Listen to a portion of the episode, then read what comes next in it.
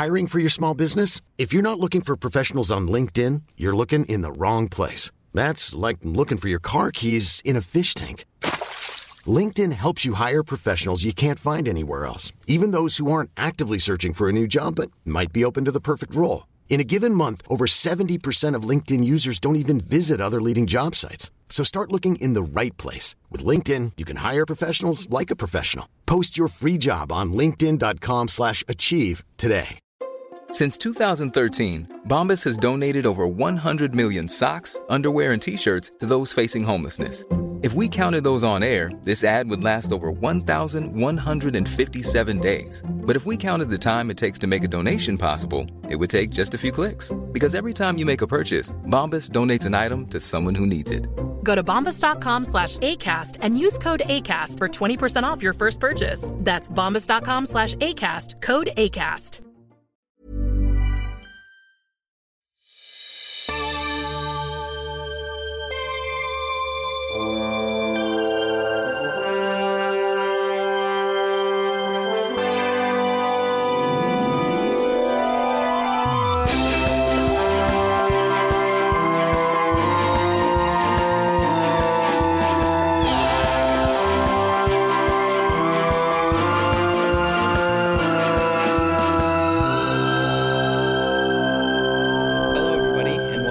Welcome to the Star Companion podcast. My name is David, And I'm Zachary Kierstead. and we are the uh, podcast, Star Trek podcast, fan podcast. And our duty is to review each and every Star Trek episode uh, by Stardate. Holy shit, you said duty.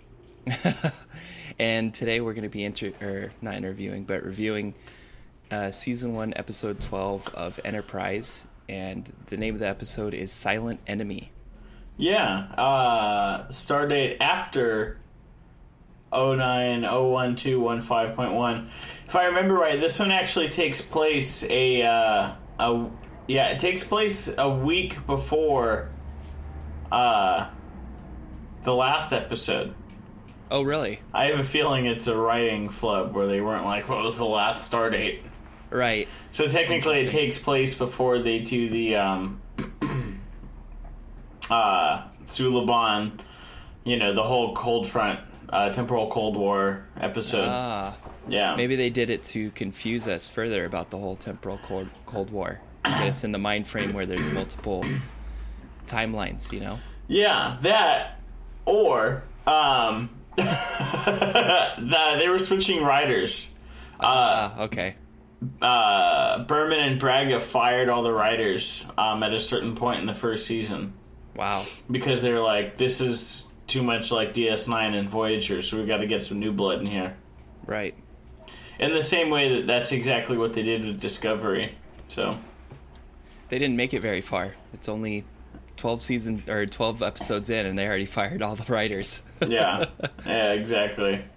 Um, but this episode, uh, Enterprise is attacked by an unknown, unknown alien starship as Archer orders the crew to install experimental phase cannons. Meanwhile, Hoshi is ordered to find out what Reed's favorite food is for a birthday dinner. Um, the Enterprise. It's funny that, that you have to mention that because that's like a huge part of the episode. It's a huge part of the episode, you know, and, it, and they're like, Hoshi, are you working on our uh, very important secret assignment? On our favorite boy.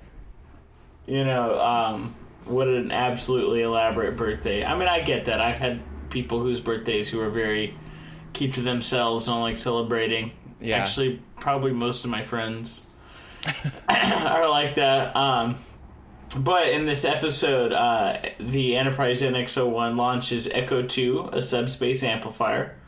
And uh, Hoshi wants to run some tests, which will take about an hour. And uh, our birthday boy, Malcolm Reed, detects an alien ship. The configuration is unknown, as T'Pol uh, relates. Uh, the captain tries to hail him for uh, first contact opportunity. and unfortunately, he gets no reply. The vessel then warps away, leaving Dad to surmise. Was it something I said? Leaving dad with his uh, with his hand Yeah. out, ready for ready for a handshake. They left dad hanging. They left Dad hanging. And uh, the only information uh, Reed was able to gather from the first contact is that the ship is protected by a sensor dampening field, preventing the Enterprise from scanning the vessel. Very advanced. Um, you know, I know you like continuity, and as I stated earlier, real lack of continuity with the Stardate here. Yep. Number one. Number one, um, I don't recognize the con- the configuration. Great, hail him. we need to Maybe speak they want to to him. be our friends. You know, it's such a it's such a like. It's got to be pretty brutal having Dad out there. Yeah. You know, I love him. I love Dad, but it's also like, yeah, maybe we should. He goes with his gut a lot. Yeah, yeah, he's a real 21st century American caught in the 23rd. Yeah, definitely. Um, interesting, um, interesting thought about this episode when so the aliens eventually invade Enterprise for a moment, mm-hmm. and they scan a couple of the a couple of the crewmen. Um, I read somewhere and I couldn't I couldn't find it, um, but I read somewhere on the internet that said that the aliens that showed up in this episode may have been the uh, 8472 species 8472 or whatever the one that the Borg Oh, the one that the Borg couldn't uh, beat, Yeah. Voyager.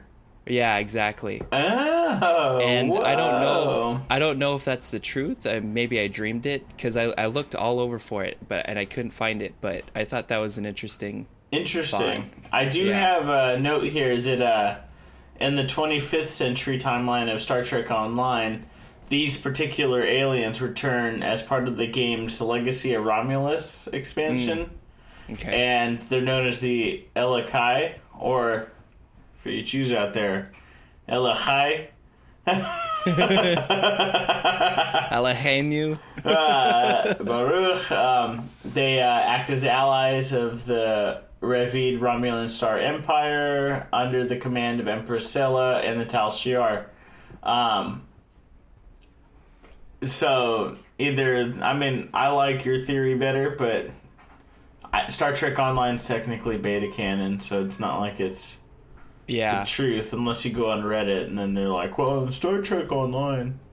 Just kidding. I, maybe- don't- I don't want to hate on. I, I I I check Star Trek Reddit every day, so we love you guys you know there's, there just seems to be strong-willed thoughts everywhere. we're trying to build a following over there. But, Yeah. But anyways, that that actually may have been where I saw that. It may have been on the the subreddit, the Daystrom Inst- Institute, where they're talking Oh, about it. okay, And I was like, okay. that's interesting. I thought it was interesting as well that they have spaceman suits but no helmets. Like they seem Yeah, yeah, seem pretty cavalier about that. yeah. Well, the way they like with their long arms walk in. Yeah. dude, it was that was a total like horror. Uh, you know, Area 51 alien fucking Totally, shot, dude. It it reminded me almost of the first episode where the Suliban in uh, Yeah, yeah. on Enterprise and like all the lights shut off and everybody Yeah. gets all scared. I, li- I like that element. I, I mean, I'm a huge fan of like the Alien series, so and Okay, space yeah. horror, total totally works for me. Yeah. Um yeah, me too. Uh I so during this episode, you know, um we get the uh I I wrote down it's the Malcolm Reed parents episode. Yeah, Um so I I, I want to propose a question to you. Mm-hmm. Do we think and you know maybe this is grounds for a Daystrom article, but accents in the 23rd, 24th century. Don't you think at a certain point they would have stopped? You know? definitely. I mean, I get that we have Jean Luc, who's a Frenchman with a British accent, and then you can kind of make like the I the you can blur the line there, and the concept is that maybe the British Scotty. accent takes over. You know, yeah, Yeah. Scotty's got an accent, and so you know there are a lot of pronounced accents, including uh, Trip, you know, Reed, and so Trips from the Bayou. do you think there's a uh, do you think there's a sentiment that transcends being a human or federation and they still go hyper localized and at what point do you think accents will stop. Well, to be honest, that is something that I've I've thought of before, and I think maybe a couple episodes ago, uh, Phlox mentioned that he had been to see the Eiffel Tower, and he'd been to see the Taj Mahal. I think it, this was the episode where they Yeah, go into the into the nebula. The, the- yeah, they have like Yeah. the religious people who are looking at the. Yeah, and so it's called. But my conception of it after watching the movie First Contact, which is where they go back in time to meet Zefram Cochrane, Mm-hmm. you know, as he's inventing uh, warp warp drive. Mm-hmm. It's kind of I don't know if it's if it if they say it directly or if it's kind of like alluded to, but from my impression, humanity just got out of like a huge war, and people are just are trying to recolonize basically, and so I, I just don't I don't know if that's exactly. I mean, I mean, I would I would say that possibly regional di- dialects could exist, but I just I I would think that if there was a giant war that wiped out most of humanity and we're trying to recolonize, I think that may have been done away with a little bit. I agree. So when Zefram Cochrane did break the warp barrier and uh, first contact happens, Mm-hmm. um, the eugenics war is still going on. That's what it, the And- eugenics war. and it, it's it's the it's the first contact and the warp um, thing uh, from Zefram that begins the reunification of Earth. Oh, Um. And so I know, and forgive me for not knowing, but there are three factions in the eugenics war. There's like a Mm-hmm. Basically North and South America, I like Middle Eastern, and the Jedi, in the Sith, and the, Je- Rogue Jedi. Yeah, Yeah. correct. I yeah. That's when Star Wars and Star Trek um, cross timelines. yeah. Um, and uh, in a few years, X Men show up. There is actually a crossover X Men. With the Avengers. No, uh, X Men and Star Trek. Really? Yeah, here I'll tell you what it's called for anyone who doesn't know. X Men and Star Trek crossover. Interesting. Um, Fascinating. yeah, it's called Planet X. It's a 1998 Star Trek novel by Michael Friedman. It's a crossover between X Men and Star Trek. Is it considered canon? No, Oh, okay. no. All of the uh, all of the the fiction is technically beta canon. Mm, Except when you get to Discovery, and a lot of the Discovery novels have been kind of enveloped in the Yeah. Alpha can prime timeline. Right. So, so, So, I mean, but what do, do do you think that regional dialects exist, or do you think that's still a thing in the future? Uh, My thought is that no, they shouldn't exist, especially after a huge war that I mean, in my mind, would wipe out a large part of the history and culture of, of humanity. many, yeah. So you know, I don't think there should be, but it seems pretty consistently in every iteration that there is some Yeah. sort of dialect in the shows. And True. if the shows are the main timeline, main canon, then I guess we assume that some people hold strong Mhm. in their uh, regionality, Heritage. heritage. Yeah. there you go. Yeah, it's plausible. Um, I, I don't know. I guess I guess the dis- I guess the verdict would be undecided currently.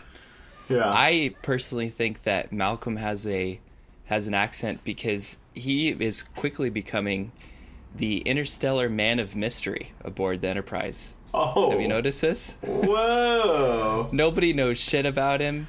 Uh-huh. Uh, in a couple episodes, when he's trapped in the in the shuttle with with Malcolm with uh, Trip, Mm-hmm. he's recounting all the flings he had in, in his life. You know, he's he was he was a coxman back on Earth.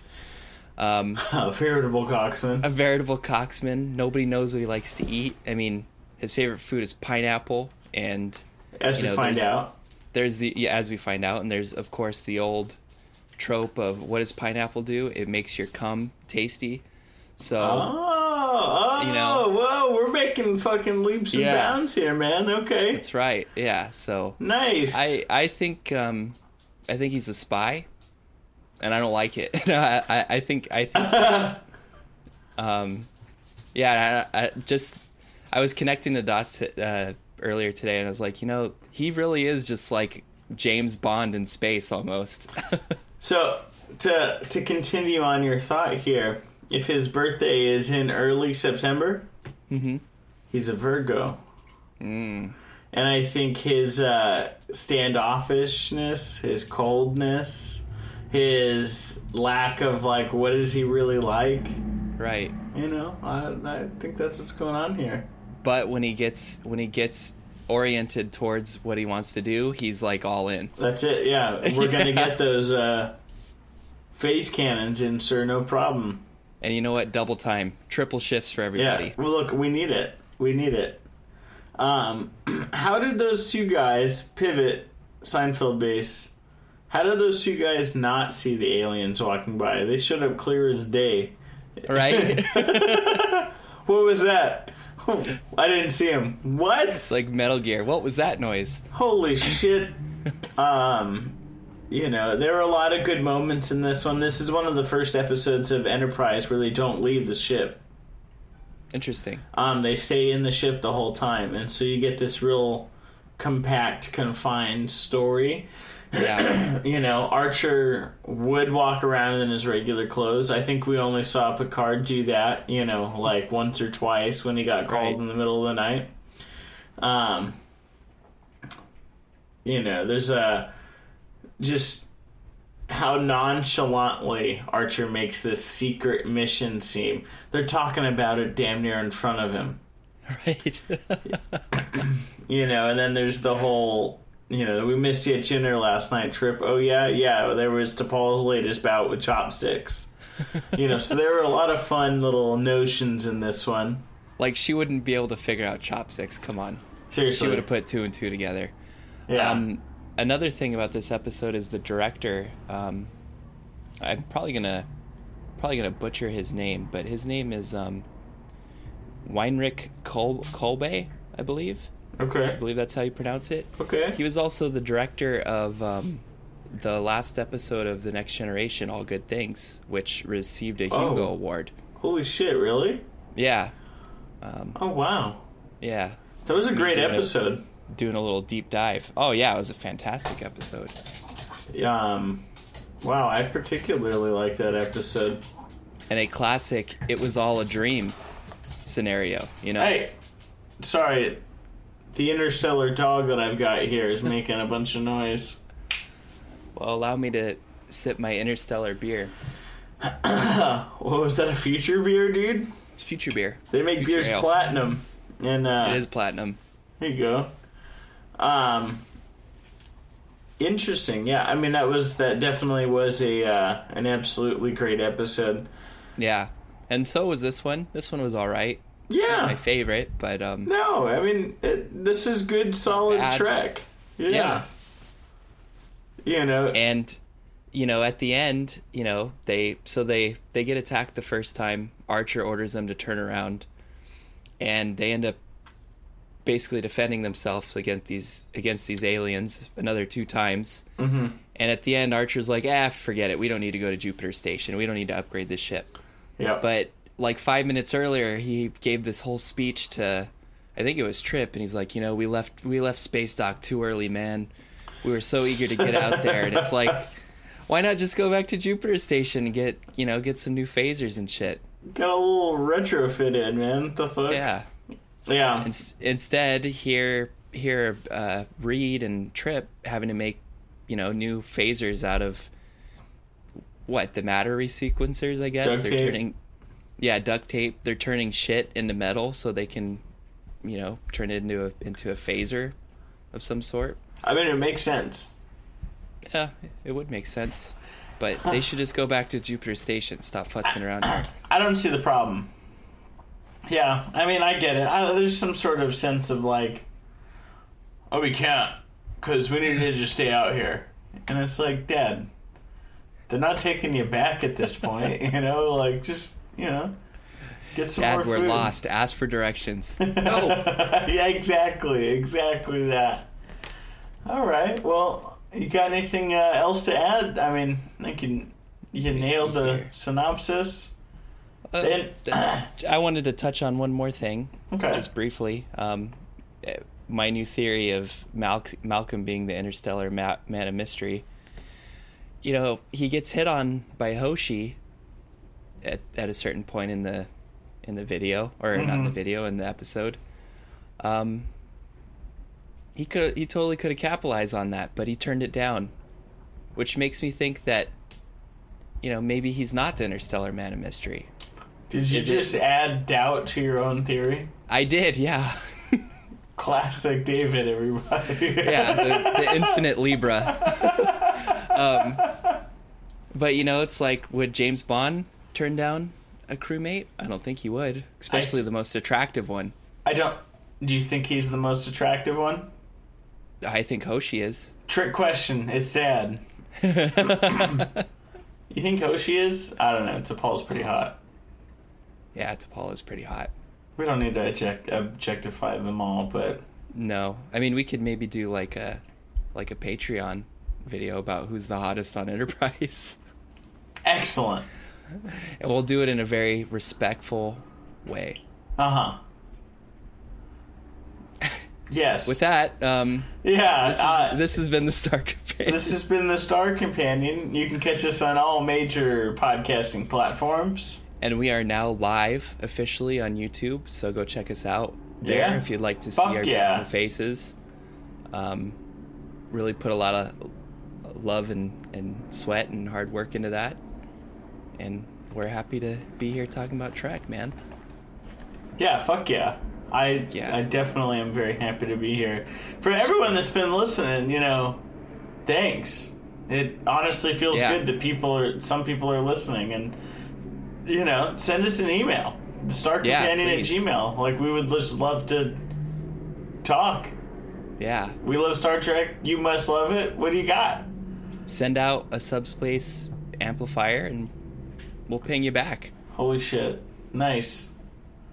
All right. See what well, I do? I tie things together. It's fucking brilliant. what have you been saying? I always forget what you've been saying. Take care of yourself. Take care of yourself, everybody.